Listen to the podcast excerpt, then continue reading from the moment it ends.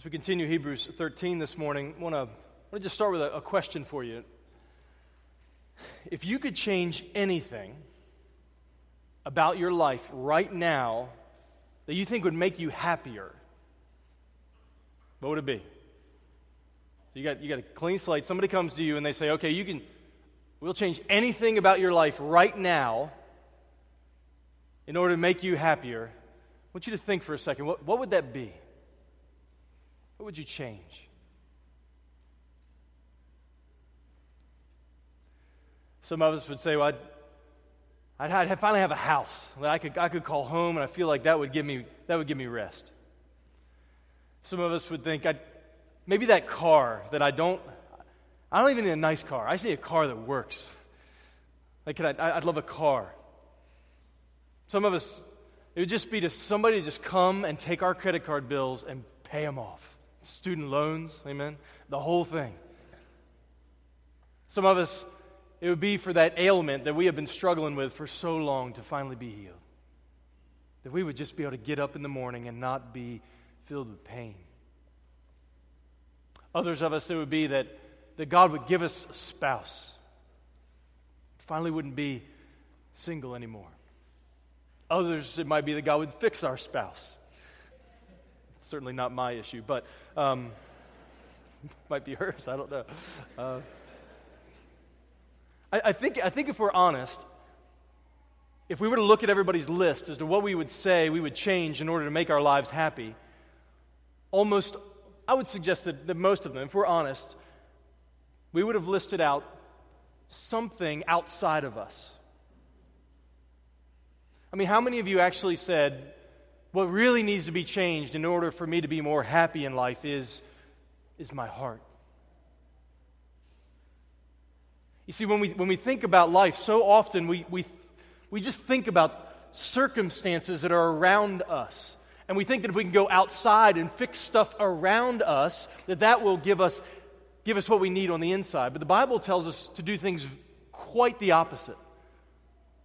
The Bible says that, that true happiness in life, as it were, comes from changing our hearts to be contented ultimately in God and what He has given us, so that as we approach whatever situation or circumstance we may have, that there will be a peace and a joy that passes all understanding. And that's the heart of what we're going to be thinking about this morning.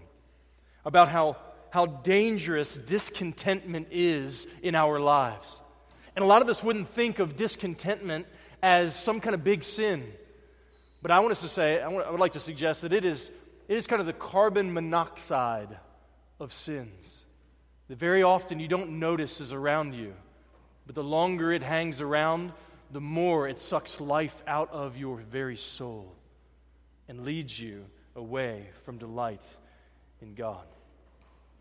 If you have your Bibles, let's look at this idea this morning in Hebrews chapter 13. Hebrews 13. If you don't have a Bible, as Mark mentioned earlier, we're giving them away this morning, free from us to you. It's a gift. We're on page 1009 in those Bibles that are there in front of you. Just to catch you up on what's going on here in the book of Hebrews. This is written to a congregation uh, that would have maybe looked like this one um, of people who have left their former gods, who have left um, Judaism in order to follow Jesus as the Messiah, the Lord, the Savior. And they are now running the race of faith. And they are being tempted to forsake Jesus and leave Jesus in order to go back to the world or back to Judaism primarily. And what the author is doing is he's lifting up through this letter to the congregation no, no, no, Jesus is better. He's what you're looking for. He is the answer for the cry of your heart. Jesus is better. He's the fulfillment of all of the Old Testament. He is the hope of the world. And as he's been laying all of this out, and he's talking to them about running this race of faith, and then as we're doing this, we're to be worshiping God as we're running by, by faith. And if you look at Hebrews 12, 28, the end of it there, this is how he, he ends that last section. He says, Therefore, let us be grateful for receiving a kingdom that cannot be shaken and let us thus offer to God acceptable worship with reverence and awe, for our God is a consuming fire.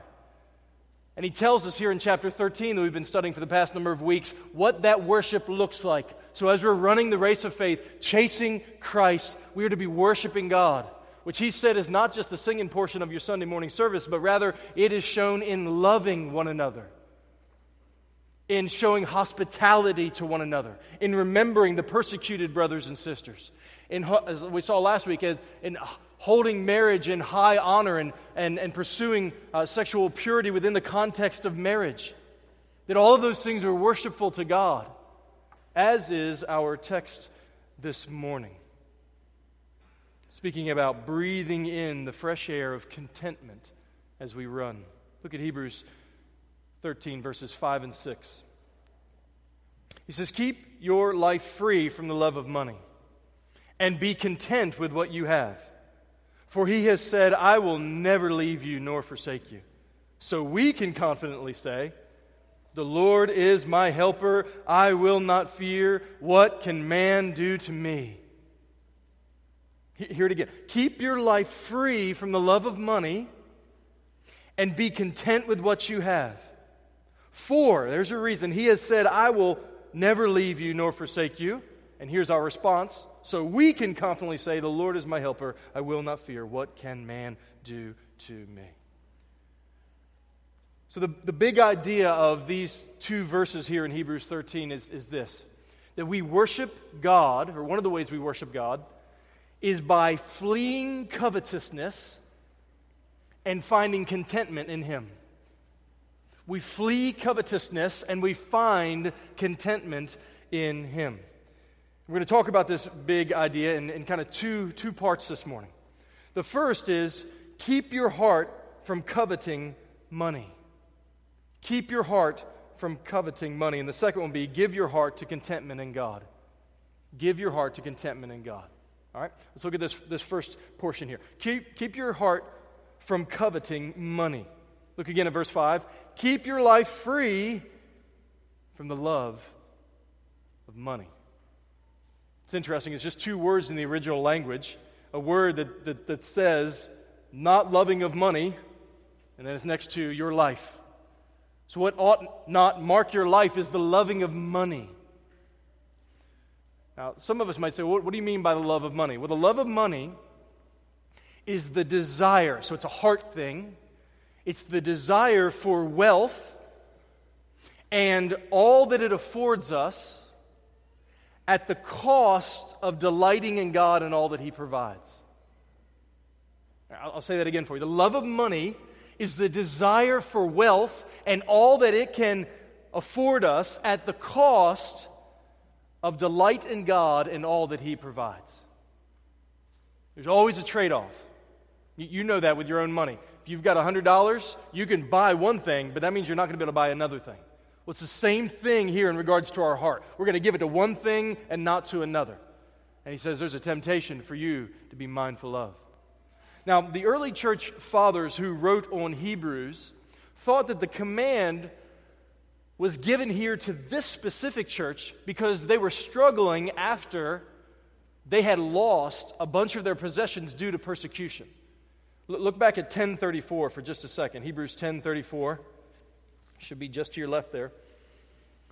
He says in 1034, You had compassion on those in prison, and you joyfully accepted the plundering of your property, since you knew that you yourselves had a better possession and an abiding one. Meaning, when they came for you and for your brothers, you said, You can, you can have it all, but you're not getting my devotion to Jesus. You can have my stuff, but my allegiance is with Him. And they plundered people's stuff.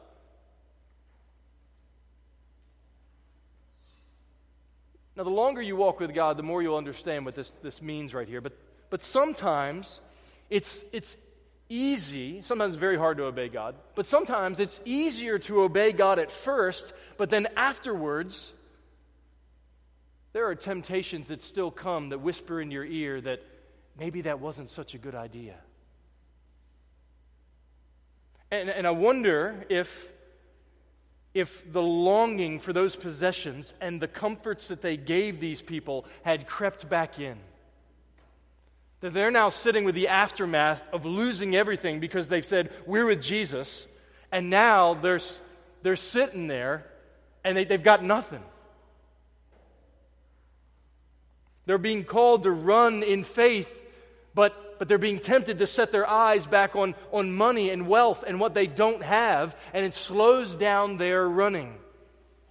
It dulls their affections, it becomes dangerous. Now, that may have been what they were facing. It seems like a, a pretty good guess, anyway. Now, most of us in here aren't struggling with the love of money because we faced persecution and lost everything for Jesus. At least not yet.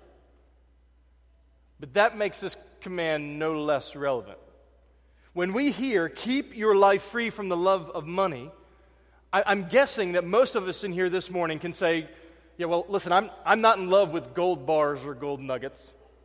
Like that doesn't, that's not my thing that I think about all the time. And I don't, I don't really, I don't have a thing for this this printed piece of paper. But if we think about the command here, we, we are tempted, are we not, to love what money does for us? The comfort that it buys us, the air conditioning that it provides some of us, the opportunities that it affords some of us. Some of you went to schools and had great privilege. There's no reason to feel guilty for that, but there comes great responsibility with that. There's affirmation that it awards us, places power in our hands, a sense of security that it gives. Because there is the feeling that you have when your bank account is overflowing is starkly different than the feeling you have when it's overdrawn. You know what I'm saying? How many of you have felt both of that before? Some of you felt that this week. Because when you're low on, on wealth or cash and the creditors are calling, there, is a feel, there are feelings of shame and fear. You feel desperate, you feel stressed, there's sleeplessness, you feel depressed, and you feel tempted to find some way to get some money to fix these problems. Which is quite different than sometimes when money's so stacked up, you're like, I, I'm just use this for wallpaper. Like it's, it's just rolling in. You feel wise, don't you? You look at your count and you be like, yeah, who's crushing it right now? I am. You feel powerful. You walk into a store and you're like, I could buy what I want. You feel invincible. You feel free to give like you want to give and to spend like you want to spend. You ever had that feeling before?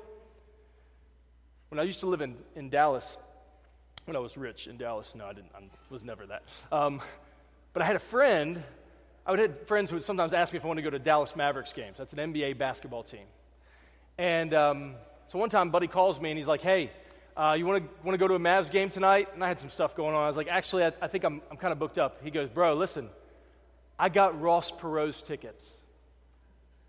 Now listen, you may not like Ross Perot's politics or anything else about him, but you would like his tickets, okay? I'll tell you that. I said, For real? He goes, Trust me on this one. I said, Okay. So we get there, and this just has not happened for me very often, okay? I don't normally have VIP around my neck for anything. But we show up, and they, we showed them the tickets, and they're like, Oh, wait here for a moment. And they got us a personal escort. And they took us down, not just to the lower level, and not just to the court side, but they sat us at the scorer's table. Some of you don't know what that means. Those are great seats, okay? we sat at the stinking scorer's table. I mean, dudes were coming over and getting chalk, and it was like, it was right there, okay? And like, I, I, I'm not lying. When I'm sitting there and they're bringing me stuff, they're like, I'm like, do I have to pay for that? They're like, no, it's, it's for you, sir. I was like, well, yes, then we'll take whatever you're bringing. And uh, just load it up. And I, I tell you what, I sat there kind of puffed up, leaning back, looking around, being like, y'all want these tickets, don't you? And they weren't even my tickets.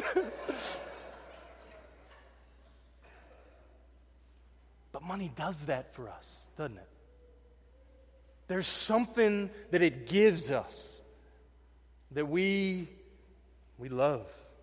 It's a powerful thing. And this is why we're warned to keep our hearts free from loving it so much. Jesus said in Matthew 6:24, "No one can serve two masters, for he will either hate the one and love the other, or he will be devoted to the one and despise the other. You cannot serve God and money." To which Satan loves to come in real quick and whisper, "What does that really even mean to serve money?" What, is, what does it even mean to love money? You don't love money. These are needs that you have.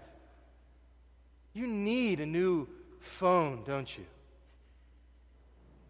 You see, Satan is crafty. He wants us to think that this verse doesn't apply to us, either because we're not super poor or not super wealthy or just that we're immune to certain things. But he wants us to justify our needs at the cost of remembering that all we have is from God and for God. Jesus gave this warning in Matthew 19. He said to his disciples, Truly I say to you, only with difficulty will a rich person enter the kingdom of heaven. Did you hear that? Only with difficulty will a rich person enter the kingdom of heaven. Which means if you'd have won that Powerball a couple weeks ago, or a couple days ago, or whenever it was, it would have been harder for you to get to heaven had you, had you nailed that. And Jesus warns us here. He says, the, the more money you have, and the more you think about money, the more difficult it will be for you to make it to heaven. Why? Because you're less aware of your desperate need for God. There's a well known actor who I, I, won't, I won't share his name, but this is, this is a viable report from someone who shared the gospel with him. And uh, he grew up in an evangelical home. You would certainly know, know who he was if I mentioned. He grew up in a home, his family's all still Christians. But uh, he was, they got an opportunity to sit down with him and talk with him. And they, they asked him um, what, what he thought about the claims of the gospel. What do you think about Jesus? That Jesus came and he died for sinners and he rose from the dead, and that in him we can have eternal joy and forgiveness of our sins. And this person leaned back in his Colorado home, one of his homes, and he, he leaned back like this and he said, Look at all of this that I have.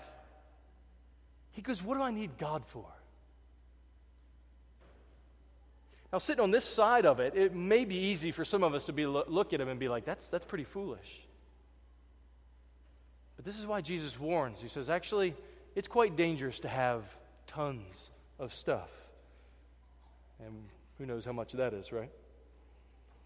He says, Beware of craving for the very thing that will lead many to perish for eternity. And this isn't just a danger for people who don't know God. This is a danger for the people of God as well. Hear this from 1 Timothy 6. The love of money is a root of all kinds of evil. It is through this craving of the love for money that some have wandered away from the faith and pierced themselves with many pangs. Two things to notice about that. Number one, the love of money is the root of all kinds of evil, so it's not the root of evil. It's the root of all sorts of evil. Meaning, when, when you're craving for money, you start getting weird. You start justifying things in your mind that you just wouldn't do if you were sober. You start thinking, you know what, I'm going to lie right here and it's going to be okay. Many of you have felt that or maybe even given into that when preparing your taxes. You, you, you kind of rationalize, well, I paid enough. I already paid enough, and they're not doing their job. And look, there's potholes everywhere, or whatever it is that you point to. You're like, they're not doing their job. So I'm going to be able to justify here sinning against God in order to keep a couple more dollars in my pocket or cheating, lying, using other people created in God's image, using them so that you can put more money in your pocket. He says that's a very real danger if you are craving money. And it's also dangerous to your faith. Some have wandered from the faith because of craving for worldly comforts. So Jesus would say to us here listen, if you think that money can't lead you away from the path to eternal life and lead you toward the path to eternal destruction, you need to be very careful because that pride is going to blind you. And it is dangerous because this morning, this thing he's talking about, this is a heart issue. That's why he says in Matthew 6 21, Jesus says, Where your treasure is, there your heart will be also. And this is what the whole book of Hebrews is about. What is your treasure? Is it Jesus? Where is your heart? Is it Him? Because if not, Satan has a buffet full of things for you to start looking at and thinking, well, if I could just have that, I'll be happy. Where the author of Hebrews and God Almighty, through the Holy Spirit here, says, no, Jesus is what you need.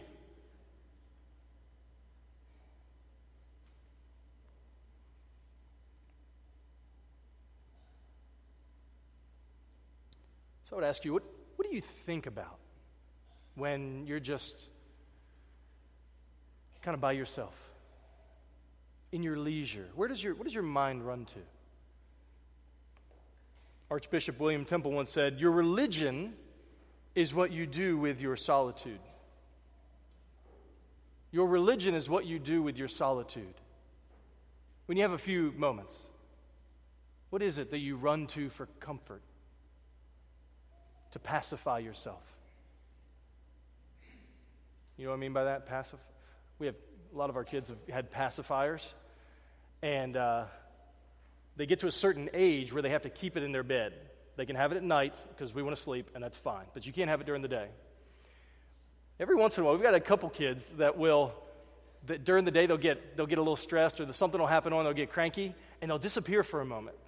And what they do is we notice that they'll, they'll run upstairs and they'll lay in there, they'll put like an elbow in the bed so they're legal, and they'll grab the passy and they'll take a couple hits off of it, put it back down, and go back downstairs.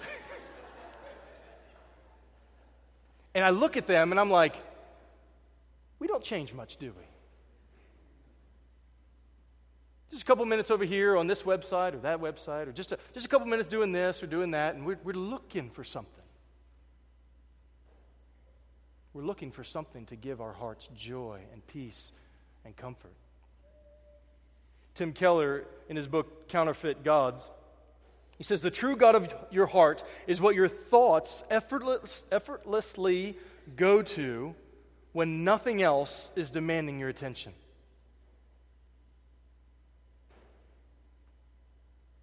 So, what do you daydream about? What occupies your mind when you're at ease? And I think something that's tied to that is what do you spend your money on? Because Jesus says your money flows toward your heart's love. So, for instance, right now, if we were to take your credit card statement or bank statement or whatever, you know, form of paying stuff you do, and we put it up here, and we put it on display, what would it say about your heart? What would it say that you really love? What would really be your master? Do you love money and what it gives you? What if your, your house or your car or your wardrobe or your gadgets or your TV were taken away like the brothers and sisters here in the book of Hebrews? What would that do to you? And why would it do something to you? I'm not trying to give you false guilt about wanting a house and it's fine to have transportation, but I'm talking about how much do you cling to it? He says, keep your life free from the love of money. Now, what can we do to guard our hearts from the love of money? I'm just going to give you two simple things. Number one, beware of what cultivates discontentment in you. Beware of consuming what cultivates discontentment in your heart. So, I was a marketing major at, at Virginia Tech, um, and my job was to figure out a way to make you think that your life was miserable without this product that I was going to try and sell you. That's basically what my job was. I mean, we had whole classes on psychology and talking about how people are wired and how to make them feel like they're going to fall apart if they don't get a Kia. Like, how can you make people do that? That's what advertising, all of it is about. If you don't get this, you're going to have no friends, you're going to be alone for the rest of your life, and you're going to forever be uncool. And you've got to be very careful to know that you are seeing it all the time. The world's aim is to stir up discontentment in your heart so that you're always looking around and feeling like you need something. And very often, money is going to be the means to get that which you are looking for. Uh, this week, whatever day Prime Day was, was that Tuesday? Good, nobody knows. All right, well, I happened to, to be looking on there, and there was there was this 65 inch curved TV for like a great price. And I'm trying to think, how can I justify getting this? Like, I don't, we have two TVs. We even really watch one of them. Uh, why, why do I need another TV? I, I don't, but it was a good price, by the way. Just note to yourself. Just because it's a good price does not mean, and it's a good deal, does not mean it's a good time to buy something, okay? That's just, don't do that. Okay, back. So I'm sitting there looking at that, and I'm feeling it in me, I need a TV. When everything in me is actually, I don't need a TV. You just have to be careful with how much you're taking in stuff. What stirs up coveting in your heart? What you're watching, what you're listening to, who you're hanging out with. The Lord said in the 10th commandment, Exodus 20, You shall not covet your neighbor's house, or covet your neighbor's wife or husband, his male servant or his female servant, or his ox or his donkey, or anything that is your neighbor's. And you may be thinking, I have no problem with somebody's ox. But the heart is the same thing here. It is easy to look at people and want what they have. Listen, I just want you to know it just doesn't matter if your laundry room ever looks like somebody's on Pinterest. It just doesn't matter. It just it does not matter. So consider what cultivates your desire for discontentment. The second thing is to fill your affections with the generosity of Jesus. Fill your affections with the generosity of Jesus. So, one thing, be careful of this. The other is pursue this. Purge that, pursue this. Purge things that stir up discontentment, pursue the generosity of Jesus. One of the most gracious things God can do for us is to help us see our need for Him. So that when He says, I am your helper, that means something to us. It is gracious of the Lord to show that deep down we trade God for stuff. Just like Adam and Eve, they traded God for a piece of mysterious fruit. And we all fall into that very same temptation a new phone, a new car, new clothes, more affirmation on social media, more dollars to do what we want. And some of these things that we desire aren't forbidden, but they become idols when we trade God for them. And that deserves judgment. And God, because He is good, He will not give His glory to another. And because God is good, He will judge evil, including your evil and my evil. But the good news of the gospel is this that there is hope. He says, I am better, which is what Hebrews and the whole Bible is all about. That Jesus, that though he was rich, he gave it all up in order to come to earth. 2 Corinthians 8 says it this way By the grace of our Lord Jesus, though he was rich, yet for your sakes, my sake, he became poor so that through his poverty we might become rich. Jesus gave up everything to come to earth to live a life that we couldn't live, and then to go to the cross, and then there to take the judgment that we deserve for all of our idolatries and trading God for stuff.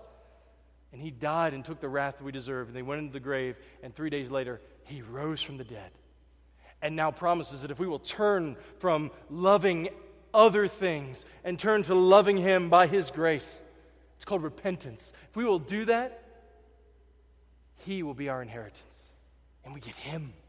We get Him, which is better than any fleeting thing. Set your hearts regularly on the generosity that God has shown us in Jesus, because that is what moves us to be content in Him, which is our our second and briefer point. Number two, give your heart to contentment in God. Give your heart to contentment in God. Look again at verse 5. Be content with what you have, for he has said, I will never leave you nor forsake you. So we can confidently say, The Lord is my helper. I will not fear. What can man do to me? Notice here there's, there's a command, and then he gives a reason, then he gives you a response. Look at the command again. Be content with what you have. The word content, it means to be su- sufficient, something to be sufficient, to have enough, to be satisfied. So 2 Corinthians 12 9, the Lord said to Paul, My grace is sufficient for you, meaning it's enough for you. You don't need me to change your situations and circumstances and take this thorn out of your life. What you need is me and my grace. It's the same word in 1 Timothy 6 8. If we have food and clothing, what we need to stay alive, with these we will be content. He says that's, that's enough. So, contentment is an inward satisfaction that joyfully submits to God's providence and His provision. Contentment is an inward satisfaction, it's a resting of the heart in peace that joyfully submits. It's a trusting, rejoicing, not miserable, okay, God, whatever, but a trusting, a joyful submission of our heart to His providence. Means the way He works things out is good, and His provision, what He gives us, is good. It's a resting there, a peace there. So, contentment is not complacency where you just get satisfied where you are and you rest in a way that ignores danger or is just kind of, you know, couch potato Christian. That's not what I'm talking about. I'm also not saying that contentment is apathy. So, passion and ambition and hard work are godly qualities when they are aimed at furthering the kingdom of God. Those are good things. But rather, here, the call to be content with what you have is a call to be satisfied in God and what He has given you. Are you content with the lot the Lord has given to you?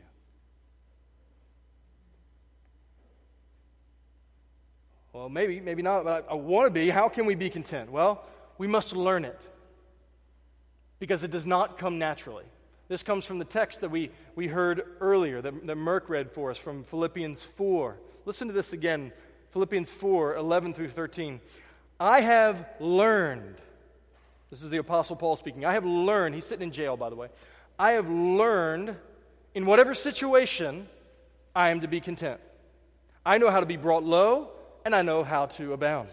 In any and every circumstance, I have learned the secret of facing plenty and hunger abundance and need. I can do all things through him who strengthens me. Did you notice there twice the word that showed up starts with an L, ends with a D? Learn. He said it twice. Contentment must be learned, it must be cultivated. We must come to the school of contentment and be instructed by God to learn to not allow our hearts to be controlled by what we have or what we don't have, or to be controlled by our circumstances, whether there's abundance or whether there's emptiness. You see, the secret to contentment is not a change of circumstances, but it is a change of heart. Did you hear that? Remember the opening question? What would make your life happier? and we all listed out stuff? I mean, I knew the right answer and I was struggling, okay? I, I, I know. But what we feel is circumstance, situation, stuff money can fix. But the secret to contentment is not a change of circumstances, but a change of heart. And that is not something that we can do in our own strength. So the good news comes there in that Philippians 4:13, the most out of context quoted verse of all time. I can do all things through Christ who strengthens me. That verse, which some of you may have tattooed on your body because you think this is, this is like it, because it means that all of my hopes and dreams and ambitions are going to come true. This was, I mean, we were a bunch of pagan, non Christian basketball players when I was in high school, and we always we would pray the Lord's Prayer and we would quote this verse. And I didn't know who Jesus was, I didn't know anything about it, but I knew that God was going to be on our side and we were going to win this game. Well, this verse is not about the fact that you can win the football game through Christ. You may win the game, but it's, it, and, and be content in that if he gives it to you. But it's also about how do you be content when you go out there and you drop the touchdown pass at the end? Or you get out there, you've been training all season, and in pregame warm-ups, you blow out your ACL. How do you be content then? That's how you, you need strength to win and to lose in life. This verse is not about getting that new job, that new house, or that new outfit. It's about finding your satisfaction in the job you already have, in the house you already have, in the wardrobe hanging in your closet right now. A friend of mine named Erik Raymond, who writes for Gospel Coalition, had some excellent articles on contentment. I encourage you to check them out. So I would ask you, what, what, what do you have? Be content with that. Be content with what the Lord's given you. But the aim of that isn't simply to just get you, just to bend your arm to say, okay, I'll stick with my iPhone 5. He's not just trying to say, okay, I'll stick with my 80s style kitchen or I'll drive the lame car for Jesus. That's not his aim. I'm sure 80s is coming back around, so just hang on, it'll be fine. It's bigger than that. What he wants here is he wants us to be content with God himself. He tells you that right there. See that little word for? If you write in your Bible, you can underline it or circle or highlight it. That shows you why he says what he says. For he has said, I will never leave you nor forsake you. Be content with what you have, for this is why. See, he roots our reason for contentment in the fact that we have a God who has promised us that though we may lose our job, though we may lose our health, we may lose our spouse, our cars, our friends, our opportunities, we may lose everything, but we will never, if we are in Christ, lose Him. Because He will never leave you and He will never forsake you. And do you notice how he does it? He roots our hope in his promises. Do you notice that that's in quotations? For he has said, quote, I will never leave you or forsake you. He's quoting, we don't know exactly which Old Testament verse, but he could have been quoting what, what God said to Jacob in Genesis 28. He says, Behold, I am with you and will keep you wherever you go, will bring you back to this land, for I will not leave you until I have done what I promised to you. That's how God treats his children. He said, I made a promise to you, and I ain't a liar. I'm going to keep it all the way to the end, so go do what I told you to do. I'm going to be with you. Or it may be from Deuteronomy 31 when they're about to go into the promised land. He says, Be strong and courageous. Do not fear or be in dread. The Lord your God goes with you. He will be with you. He will not leave you or forsake you. Do not fear. Do not be dismayed. Just a generation earlier, they'd all freaked out and been like, There's giants in the land. And because of that, they were all judged.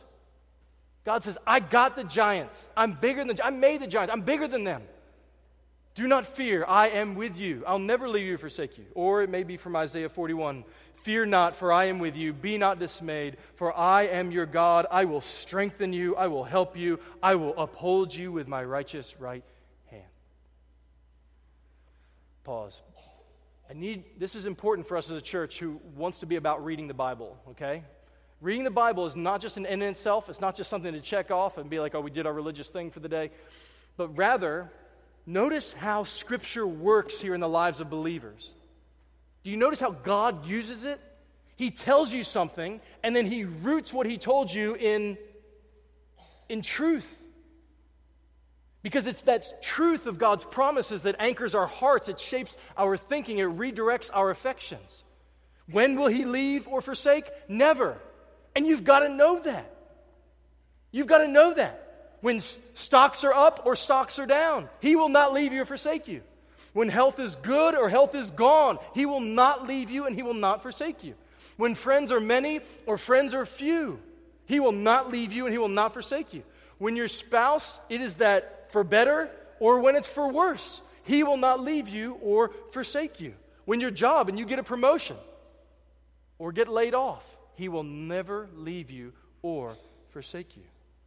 Do you see what he's doing right here? He is strengthening our trust in him, which strengthens our love for him. Because the more that we see that we can trust him, the more that we love him, which makes him our treasure, not money and stuff. This is strengthening in Christ that enables us to do all things, including be content no matter what comes. That's how it happens. That, by the way, is why you read your Bible, because you need promises. And then he tells us how to respond.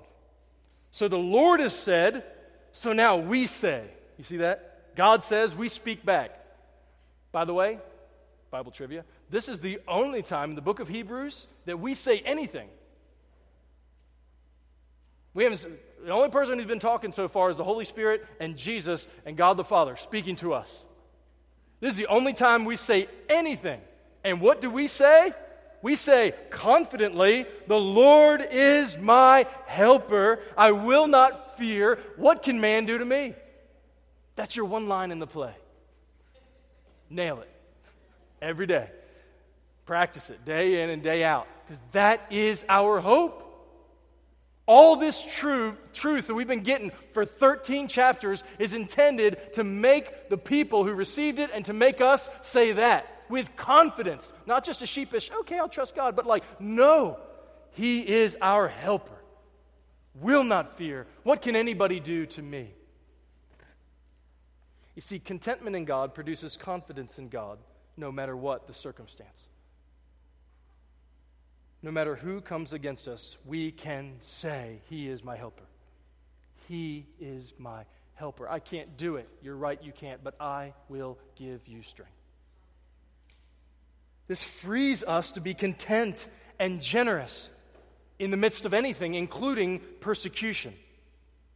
This helps them to worship God by loving others, by being hospitable, by visiting those in prison. Because what this idea of contentment does is it gives us open hands to say, everything God has given me is from Him and for Him anyway.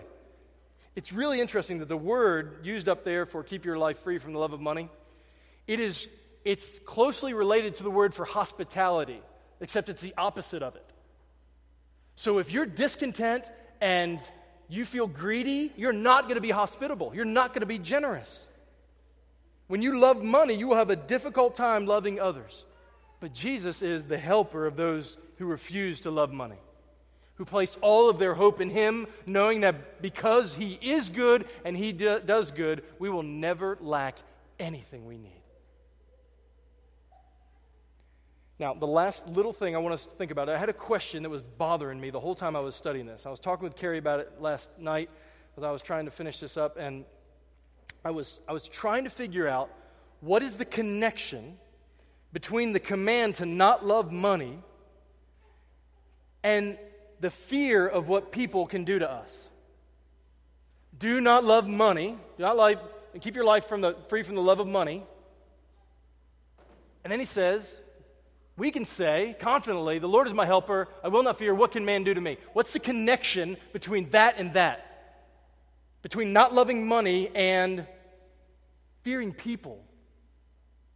And I'm sure there's lots of applications, but this is where I landed. The fear of man, specifically here in the context of persecution, is a great danger to the perseverance of the faith.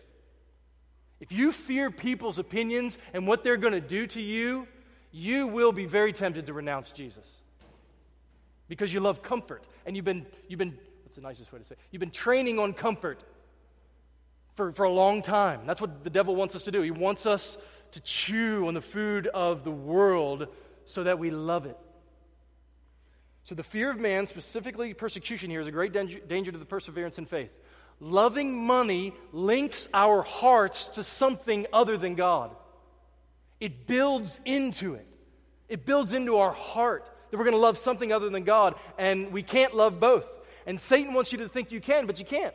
And when we have a divided heart, we are weak in faith. So if we are consumed with worry and pursuing money and clinging to comforts and climbing ladders, we will be weakened and distracted and in danger of allowing the fear of man in persecution to knock us off from persevering in faith in Christ. I think it's the same thing that he, why did he put the marriage thing in there last week? And we talked about how when marriage is really hard, it's difficult to keep trusting Jesus and follow Jesus. Well, when you're struggling with money, sometimes it's really difficult to keep trusting Jesus and following Jesus. And what he wants us to remember is that no, no, no. Persecution's coming. You're going to be tempted to fear people, but do not, for I will never leave you and forsake you. I am your helper. Don't fear them. Look at me. Trust me. I'm better, he says. Contentment in God produces confidence in God. We love him. We trust him. We hope in him. We find joy in him. So let me leave you with this. If you're not a Christian, we're thankful that you're here this morning. We think there's no better place for you to be on a Sunday morning than in a place like this where you can hear God's word. Once you know you're not surrounded by a bunch of people who have it all together, everybody in here is bad, messed up. All of us, including me. But Jesus comes for those kinds of people. I want you to know that I probably would have balked at this a number of years ago, but you're worshiping something. I just encourage you to do inventory with some of those questions we asked earlier about what does your heart go toward? What do you cling to? Because that's your God. And if it all ultimately ends up serving yourself, you might be your own God. I just want you to know that, that God, God is God and that He's the only one who's worthy of our affections and our worship. And I want you to know that no matter what you can have in this life, Jesus says it's not worth your soul. And I'd say today can be the day that you can surrender and turn to Jesus and be forgiven and be brought into the family of God and receive the inheritance that will never perish or fade. Any of our members who are sitting around you would love to talk with you more about what that means. Or if you'd like to set up an appointment this week and talk through that with, with somebody, we'd love to do that. Everybody in here is, is thinking about that. We encourage you to do the same. If you're a Christian, I want to remind you of this good promise. If you are a Christian, you are rich in Christ. The promises of God are worth more than silver or gold. The inheritance that we have in Christ will not tarnish or fade, and we can trust Him no matter what comes, no matter what pressures push on us. God is our helper. He has given us everything that we need. Romans 8:32 says, "He who did not spare his own son, but gave him up for us all, how will he not also with him graciously give us all things?" He has supplied all our needs in Christ Jesus. He did it before and he will do it again. You get God. You get him. So do inventory on your heart talk amongst friends who will be honest with you about whether or not you're pursuing love of the world and the things it can give you. Brothers and sisters, we're almost home. We have great confidence to cling to Christ. Hebrews 4:16 says, "Let us then with confidence draw near to the throne of grace, that we may receive mercy and find grace to help in a time of need."